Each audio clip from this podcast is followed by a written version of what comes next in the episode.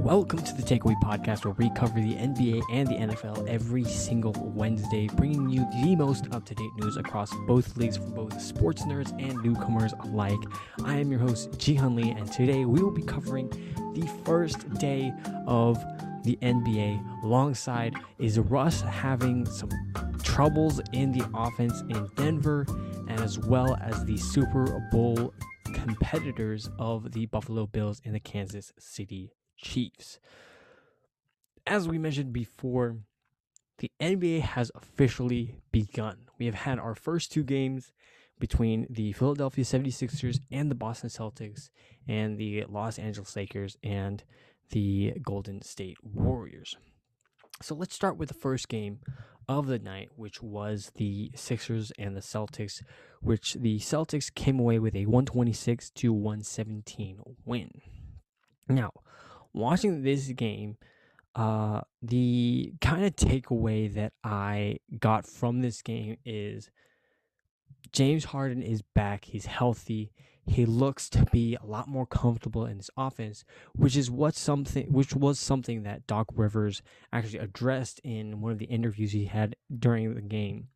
And he was basically alluding to how James Harden uh, he's been given more freedom on the offensive end where he's able to be more of what he was in Houston, not necessarily like a ball hog, uh, or in that sense, not not at all. If you were actually able to watch his game, he was running pick and rolls with Embiid, uh, with Montrezl Harrell, uh, his um, um, bounce passes in between the uh, the the defender who was defending the roller, and then obviously the defender who was on him. It was just uh, he was able to to move the ball around. He was able to distribute to everyone who need who, who you know to just distribute the ball, uh, have the, his teammates touch the ball. Uh, him alongside Tyrese Maxey, they looked really really good together. It was like a one-two punch where it was like your turn, my turn. But uh, for those who you know weren't able to watch the game, for a quick summary of what happened, uh, James Harden came away with the game with 35 points, uh, seven assists, eight rebounds. Uh, he was 100% from the free throw line with 12 total. Uh, he shot 5 of 9 from the three point line and 9 of 14 from the field. So he was really, really efficient. He was able to get to the line. He had 12 free throws, which was uh, uh it's a lot for him. Uh, not not necessarily when he was at Houston, but when he was at Brooklyn, when he was at or when he, he was at Philly last year, he was kind of struggling to get to the line at a very efficient manner. Uh, obviously, the rule changes uh, could have affected him. You know, can't say for sure, but it looks like he's found a way where he's able to get to the line. Uh, he's able to find a rhythm, and he's he was able to, you know, sink twelve to twelve uh, in this game. Tyrese Maxey, he had twenty one points. Um, you know, shot very efficient, well, fifty percent from the field, forty percent from three, and hundred percent from the free throw line. Uh, not a huge concern that I had, but it was with Embiid. He had a couple uh, you know, bad turn or not necessarily bad turnovers, but uh, turnovers that you wish that you had back. He was uh, stumbling a lot. Uh, he hit the deck a couple times, which not not majorly wasn't like high impact, but he hit his elbows a couple times. So he had 26 points, uh, five assists, four or 15 rebounds. Sorry, uh, but he did have six turnovers. Uh, so his plus minus was a minus 13, but uh, I don't think that reflects the entire game of what he was actually able to bring. A lot of attention. Obviously, he was uh, commanding a lot of double teams, and that allowed James Harden to uh, attack those closeouts that did come late and, or hit, um, you know, shooters like, uh, you know, Tobias Harris had three uh, three pointers that he was able to make. Uh, obviously, he was able to make five. Tyrese Maxey was able to hit a couple as well, and we got to see some of the signings that they were able to bring um, during the offseason, which uh, particularly what a lot of people were talking about was PJ Tucker. Um, I think he was he's a really really nice fit and really someone that they needed. Someone who was able to defend, someone who was able to uh, shoot the three at, at a you know an efficient rate. Although he didn't make any this game, I think once he, he you know uh, uh is comfortable with this offense and how they run it, I feel like alongside the chemistry that he already has with Harden, I feel like he'll be a great piece uh, for the 76ers team. Now, for the uh, the Boston Celtics, the big concern for me personally was how would they operate with their new head coach. I don't know how would it be a completely new offense or would he just run what they had before and just continue what they were doing already? And they the the top two guys did absolutely amazing. Jayson Tatum, Jason Brown, they came out guns blazing. They were really really aggressive early on, and it shows in the numbers. Uh, Jayson Tatum had 35 points, four assists, and 12 rebounds. Jaylen Brown also had 35 points, uh, you know, two assists, three rebounds. Um, both of them were uh, very efficient from the field, um, but struggled a little bit from three. Uh, Tatum with two of seven, with uh, 28.6% from three. And Jaylen Brown had four of 12, which is 33.3 uh, percent from three. Now, a really big, uh, I don't know if you could say surprise, um, at least for me initially, was that they decided to start Derrick White instead of having Malcolm Brogdon start. Now, I think this can potentially fluctuate throughout the season um, because Brogdon was able to come off the bench and he had 16 points and four assists. Uh, he didn't make any threes, but he shot really, really efficiently from the field. Um, Grant Williams uh, also came off the bench with 15 points, and ultimately it was their bench um, for the Celtics that were able to help them come away with a win. Um, the the bench for the, the 76ers uh, outside of D'Anthony Melton, uh, who only came away with five points, uh, were not efficient uh, whatsoever. Uh, they had a total of 11 points off the bench for the 76ers. Five from Melton, one from House, three from Niang, and two from Montrezl Harrell. So it's it'll be hard to win uh, a lot of games if your team is only you know getting 11 points off your bench with the other team with just two players getting uh, 31 points but in total with 34 points. It's hard to uh, make up that discrepancy.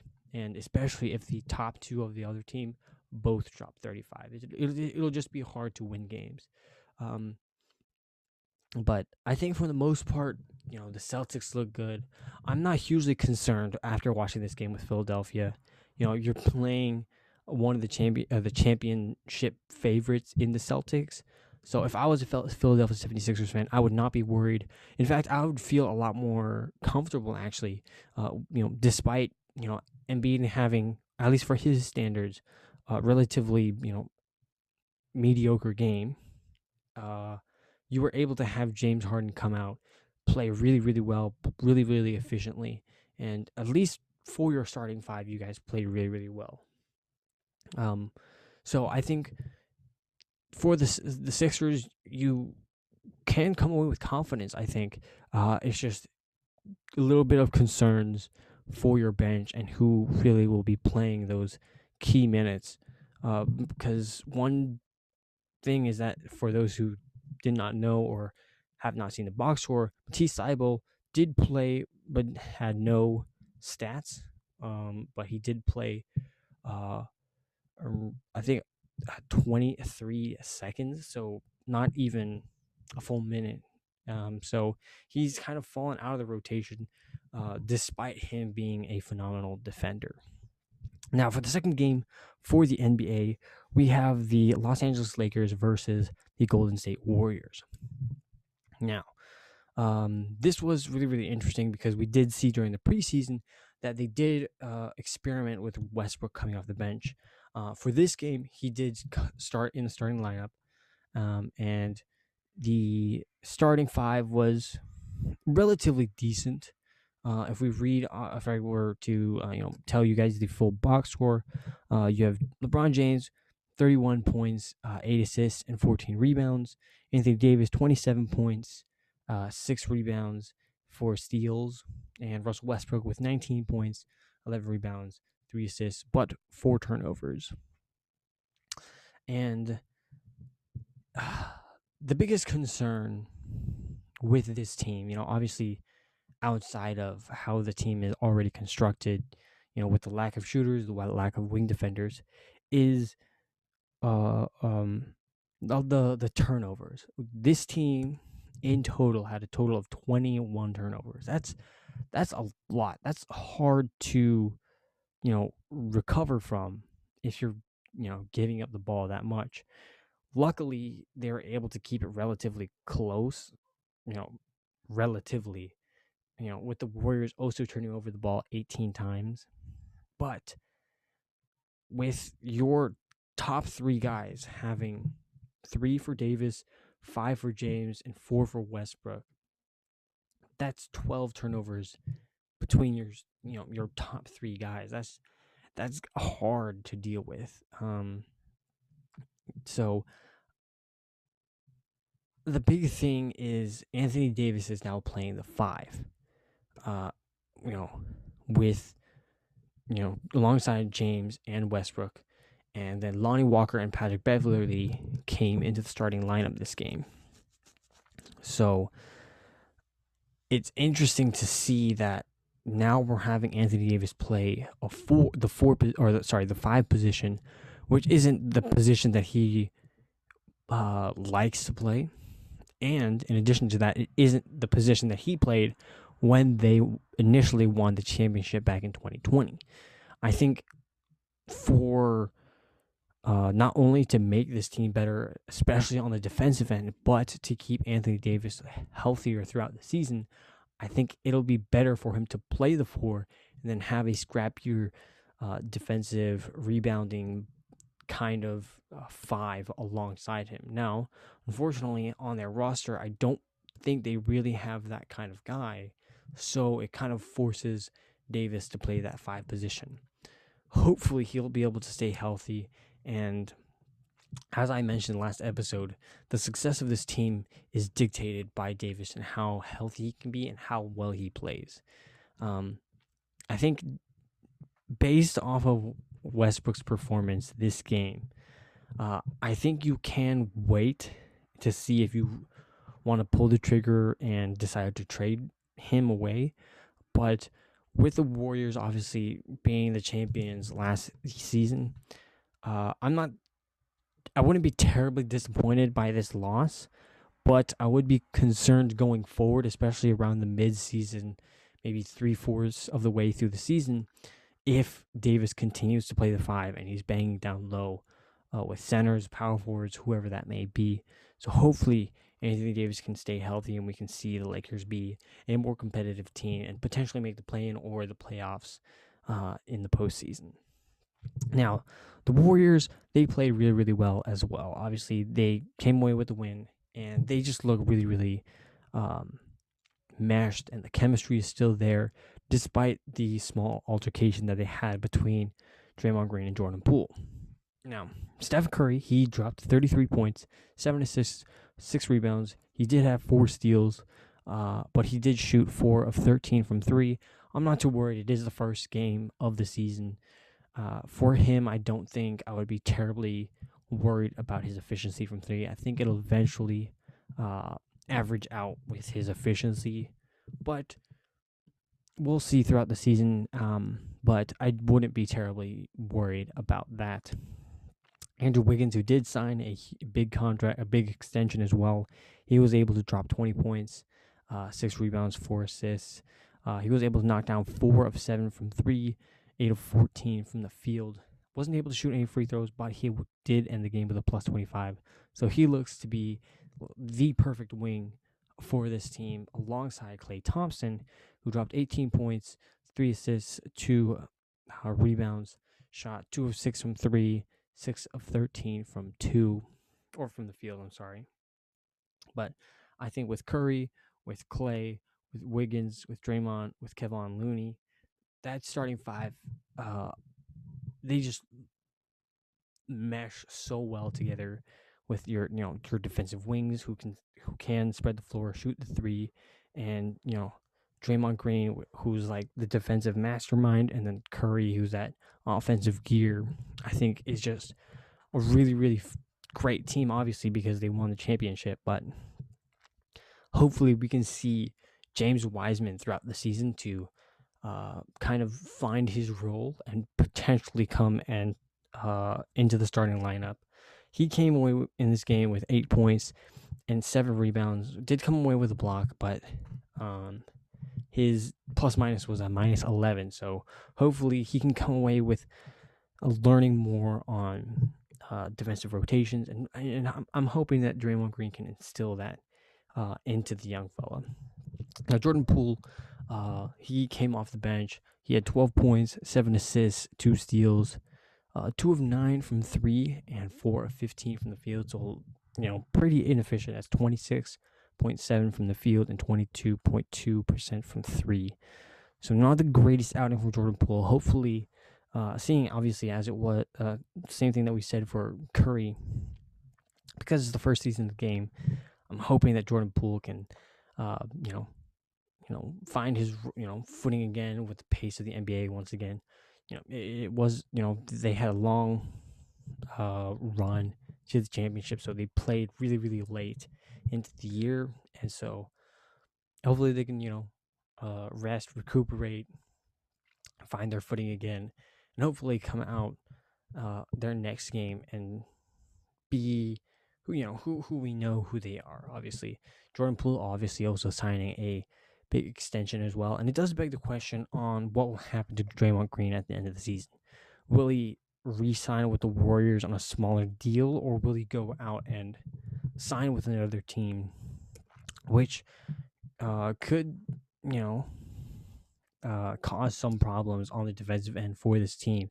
Losing a guy like Green, who's like that communicator, that that defensive guru guru for them. So hopefully, uh, you know, maybe we'll see some pieces be moved to open up some, you know, some cap space, some salary. But um, obviously, that's something that we can be concerned with a little more close to the trade deadline, or in what I think will happen uh, will be the off season. So in the NBA, it has started off really, really, really, really great. Honestly, we see we see both of the two finals teams coming out with two wins. Both teams playing uh, really, really well. Uh, so it looks like they could both team both of these teams could uh, both look like they are ready to make another run to the finals. Um, and I'm not mad if you're picking any of these two teams, but if you are the Sixers, I would not be too worried either. I think you guys are still a great team as well. And James Harden looks like he's coming back into his own once again. Now, we're going to be talking about. this hurts to talk about for me as a Seattle fan but we're going to be talking about the Monday night football game between the Los Angeles Chargers and the Denver Broncos in a 19 to 16 overtime win for the Chargers. I don't remember exactly if it was last episode or the episode before, but we were talking about new head coaches and the concern that we had uh, for that team. Whether I believe that during that episode, I said a lot of people are blaming Russ for, you know, the struggles that they're having on the offensive end. But I was pointing out how Nathaniel Hackett coming in was making wasn't, you know, having great clock management. You know, they were being penalized a bunch, which was another continuation that we saw in this game as well. However, uh, if we look at the box score for Russ during this game, he threw for 188 yards, uh, a touchdown, was 15 of 28, uh, was sacked four times, but had a QBR rating of 86.6. He was able to rush for 23 yards on four attempts, but that doesn't show the full uh, story of what actually happened. Now, um, I'm hoping that I can pull this up and give you the exact numbers of what happened. But um, let me see for a second. Um, unfortunately, I can't seem to find how to do this on Pro Football Reference. Maybe I can do it on his actual page. Um, because I want to see how Russ played in the um, second half of the game, I believe. Uh, I can't seem to find it exactly, but uh, if you weren't able to watch Monday Night Football, the Denver Broncos had a 10 0 lead after the first quarter, in which the Chargers were able to respond, closing that lead to a three uh, a three point deficit by halftime. At this point, Russ is playing relatively well. He's he's you know distributing the ball. He's passing to his receivers, his tight ends, his running backs. They're able to run and, and, and march down the field and get, you know, some points out of it. However, in the second half, Russ, I don't know what it was, whether it was, you know, he he just uh, the adjustments that you know state coach Staley made on that defensive end, whether it was you know Russ not making adjustments on the offensive line, just leaving blitzers, you know, unblocked down the middle. But uh, I can't find the exact uh, statistics, but they did mention it after in the post uh, game uh, show, in which Russ was he threw, I believe, uh, you know, don't come at me if I'm wrong. I think it was 11 yards on like four of 13 or so, some some something like that. It was like under under like 50 yards of throwing throughout the second half. And this was one of those games where he played so well in that first half that that second half you have to be able to close out that game. You had you guys came out with a 10 point lead. You guys were playing really really well in fact, especially on that defensive end. They are that Broncos defense has have you know, they've been phenomenal holding teams like under 20 points consistently. Um it's just that they were they weren't able to close the deal. And this kind of this kind of begged the question uh, or an idea that I've been having for a while. And I really didn't have a game or you know a coach player tandem that I could really associate this with.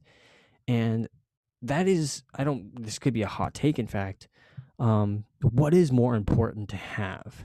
Uh, is it a franchise quarterback or is it a good head coach, like a, a, a top tier head coach, which is more important to have if you're trying to win.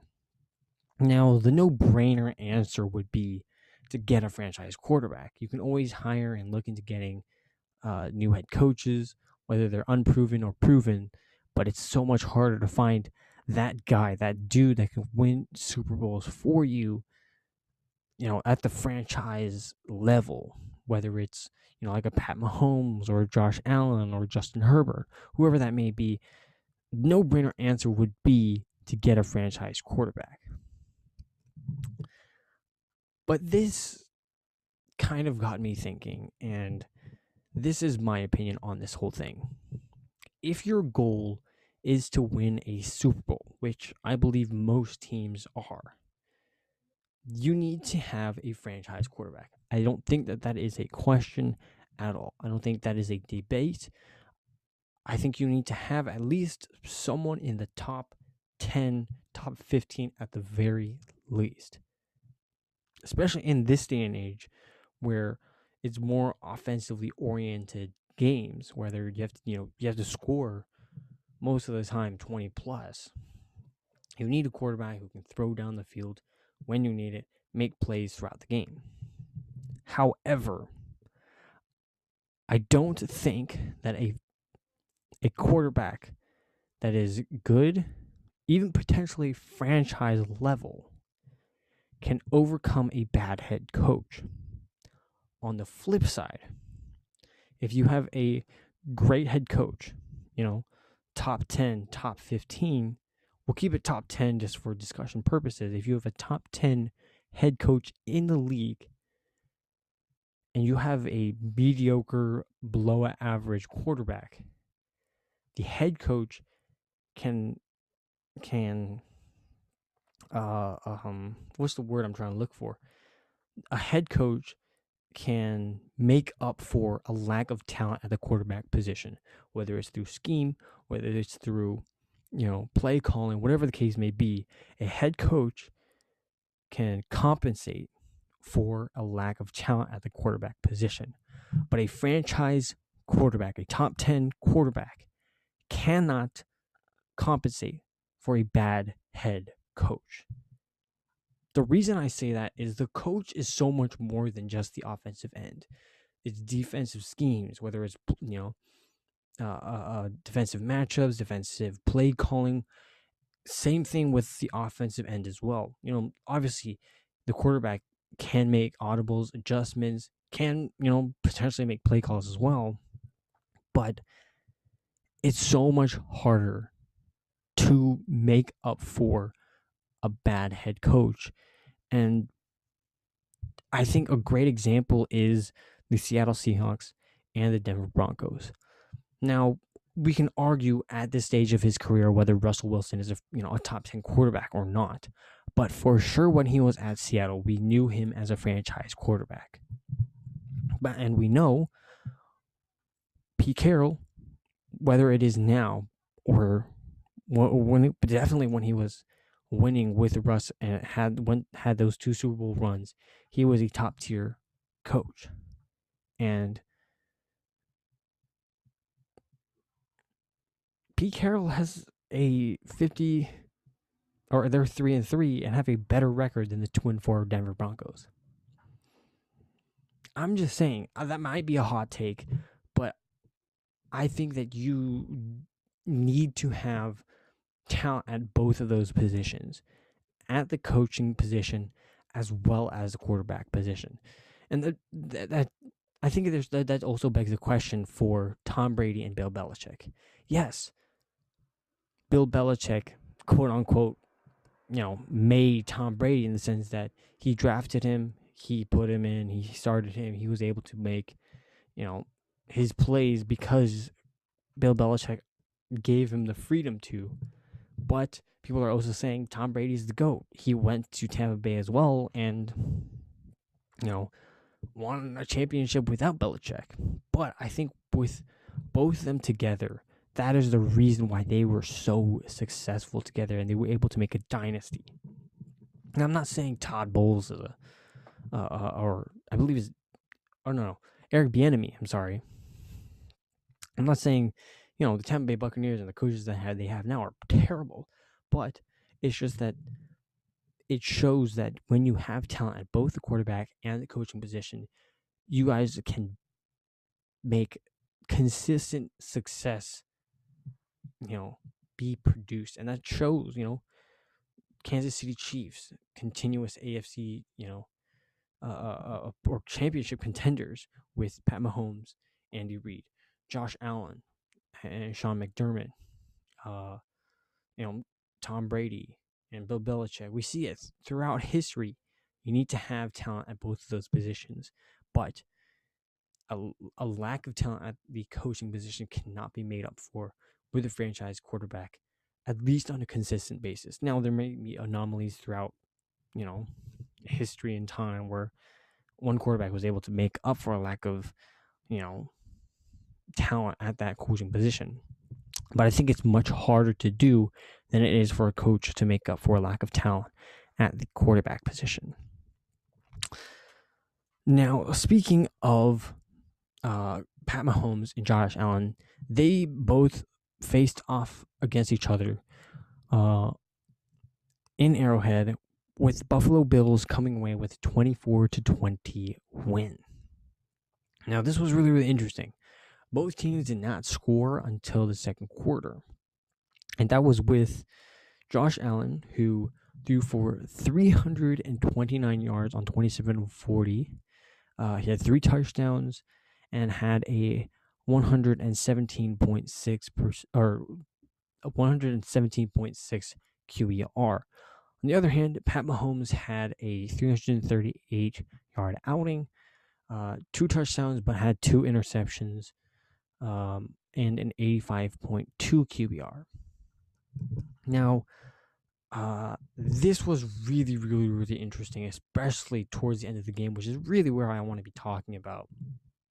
And that is at the very end, Josh Allen was was given the ball, and I believe that they had around th- four to three minutes left on the clock. They were able to go all the way down, and they were able to end with a touchdown to Dawson Knox uh, on the you know towards the middle uh, sideline of the end zone, and that gave them uh, the four point lead. Now, obviously, we saw uh, Patrick Mahomes during the, uh, when they faced against the Buffalo Bills last season during the postseason, where they had 13 seconds, they were able to go all the way and get a uh, a field goal to tie the game, and send it to overtime, and ultimately win that game in overtime with a touchdown to Travis Kelce. So, me obviously, you know, having flashbacks to that moment with a lot more time on the clock, was thinking, oh, you know, Pat, Patrick Mahomes is going to come out and he's going to go down the field and he's going to score a touchdown and and you know take another game out of you know the Buffalo Bills' nose. But then we saw him throw a uh, a ball to the rookie, I believe, Skyy Moore. And at the very end of the game, or it wasn't the very, very end of the game per se, um, but obviously it was a game sealing play uh, he threw a crucial interception to, I believe, Taron Johnson to seal the game. And the reason why I want to talk about this play so much is it, it's it's it's you have two guys on that offensive end. Obviously, Travis Kelce, who caught um, eight balls for 108 yards, but then you had Juju Smith Schuster, who had five receptions for 113 yards. Two guys that were having great days. And he didn't look both their ways during that last play. Now, he also had a, a, a, a, a I don't know if I can go as far as saying questionable play, but a throw to uh, uh, Marquez Valdes Scantling where it was more of like a, a, a jump ball to him. And instead of, you know, I, I, obviously if that's, you know, your your top player, whether that's like Kelce or obviously in this game, you know, Smith Schuster, or like if you were Josh Allen throwing it up to like Stefon Diggs, and you give him your you know your best player a, a chance to make a play on the ball, that's understandable. But with MVS, who's like your third, fourth option on that team, for you to throw a jump ball to him at a crucial moment like that, that's just because he MVS is more of a speed guy than he is a a, a jump ball kind of dude, and obviously most of the, you know the defense is gonna know on a, a crucial play like that. You know Kelce is most likely going to get the ball. But for that kind of play to come out, especially with Juju Smith Schuster having a game that he he did, and and you know Kelce obviously we know who he is. I feel like that was a, another crucial mistake that I don't think a lot of people will be talking about because of the interception that he threw at the very end of the game. Now, despite the loss to the Bills, I don't think that you can immediately say Josh Allen is a better quarterback than Patrick Mahomes based off of this win. I don't think whether whether Josh Allen lost or won this game, it was either one was not going to put him any higher than Patrick Mahomes, at least on my personal list, because we saw that that happened throughout the season uh, of last season. You know, which they lost during the postseason to Patrick Mahomes. And Patrick Mahomes has a resume that we already know has is established. It's, it's not in question. We don't have to project that for him, like we do with Josh Allen. We think that he's going to win the MVP. We see him winning a championship later down the road. And I think that's really what dif- differentiates Patrick Mahomes and Josh Allen. Now, if we're just talking about pure talent, that that's a whole different discussion that one can have. But if we're just talking about better player in, in, in the grand scheme of things in their career and what they have accomplished in this league, it is. It, I don't think. I don't think it's any question that it should be Patrick Mahomes. And if you're pondering that for any reason, tell me what Josh Allen has done that Patrick Mahomes hasn't. And then on the flip side, tell me what Patrick Mahomes has done that Josh Allen hasn't.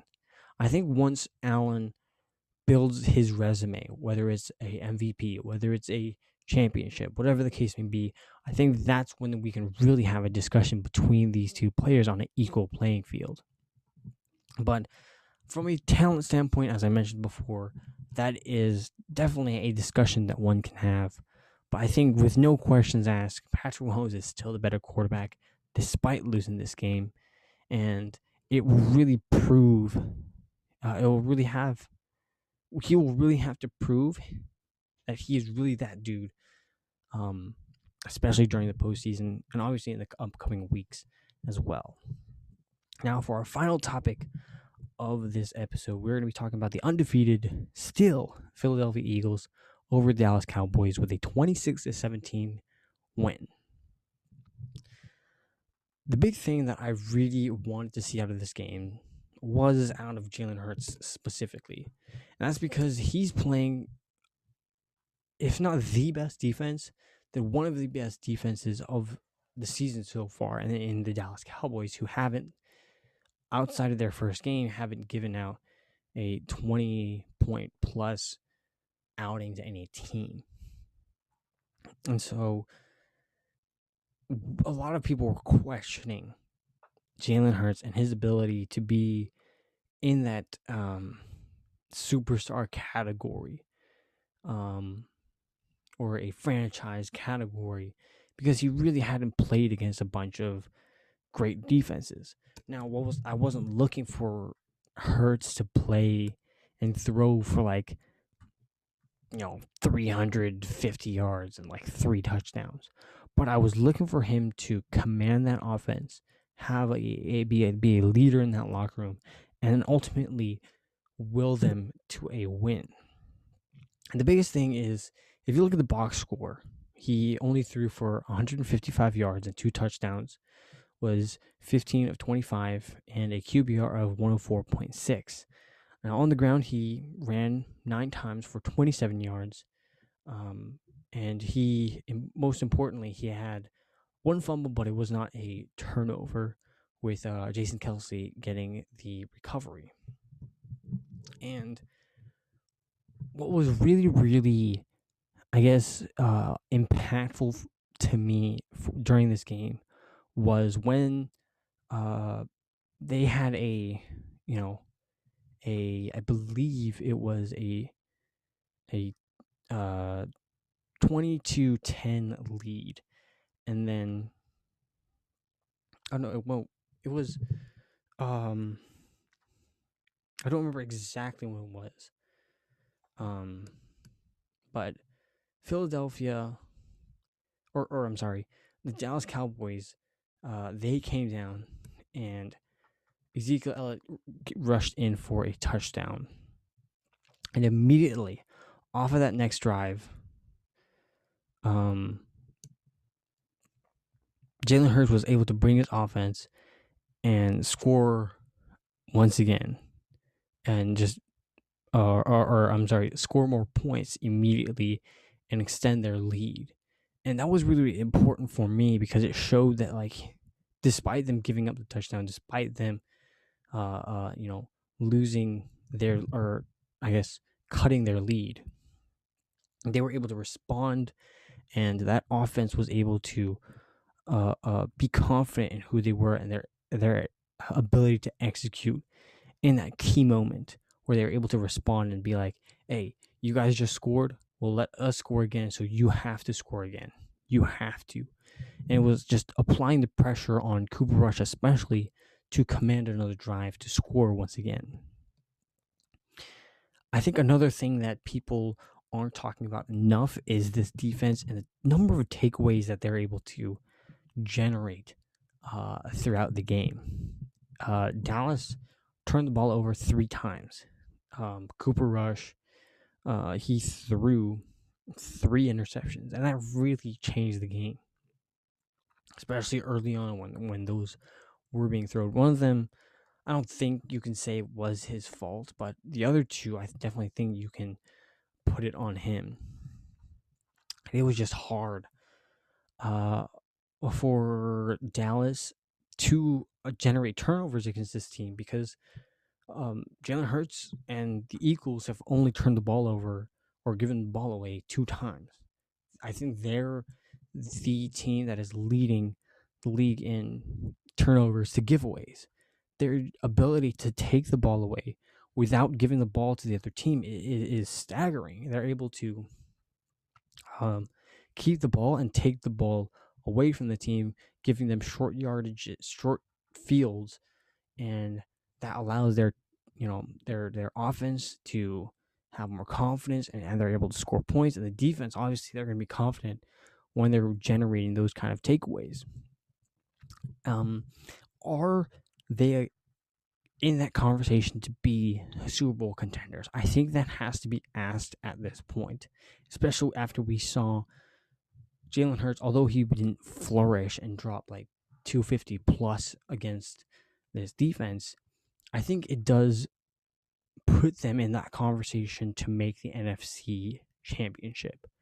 I think that they are definitely one of, if not the best team in this league right now.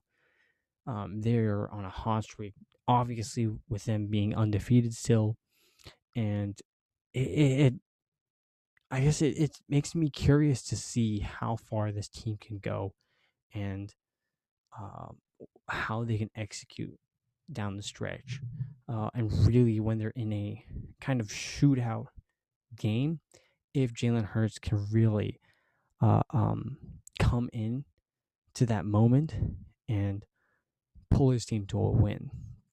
And so I think it's going to be really, really interesting for week seven and, you know, the, the, the games that we'll see, especially obviously with the NBA starting now. But I hope you have enjoyed this episode. Hope you have a great rest of your day. Stay positive, stay motivated. Peace out.